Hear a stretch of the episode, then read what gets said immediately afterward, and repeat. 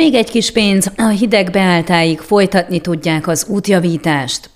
A szeptemberi költségvetés kiegészítéskor a Marosvásárhelyi önkormányzati képviselők megszavazták, hogy további 5 millió lejt fordítanak az idei utca és járda felújításra, kátyúzásra.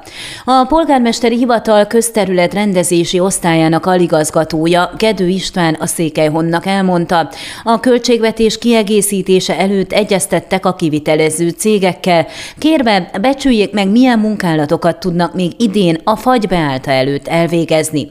Az általuk küldött becslések alapján kérték a költségvetés kiegészítést. A megnövelt büdzsé révén koptató réteget tudtak húzni a Kárpátok sétányán az úttestre, és be tudják fejezni a helyi tömegközlekedési vállalat udvarán elkezdett munkálatok egy részét.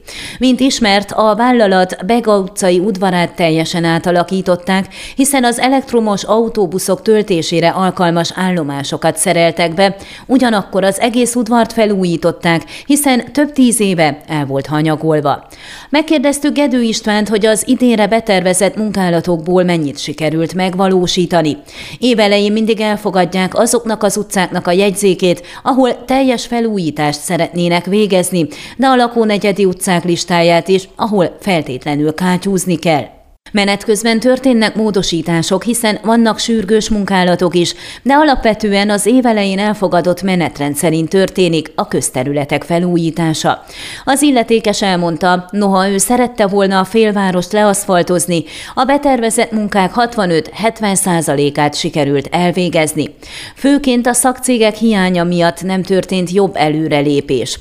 Ami az idén elmarad, azt jövőben végzik el, ahogy a tavasszal az időjárás megengedi. Idén többek között felújították Marosvásárhelyen a Párkány negyed több utcáját, a Hadsereg teret, a Szabadság, Legelő, Visó, Ávrámjánkú, Tündér, Pandúrok, 1918. december egy utcákat, de a főtéren is több szakaszon újítottak járdát és teljes körű felújítás kapott a Gyorgesinkály, Traján Mosolyú, Bőség, Szlátina, Dobrodzsánu Gereja utca.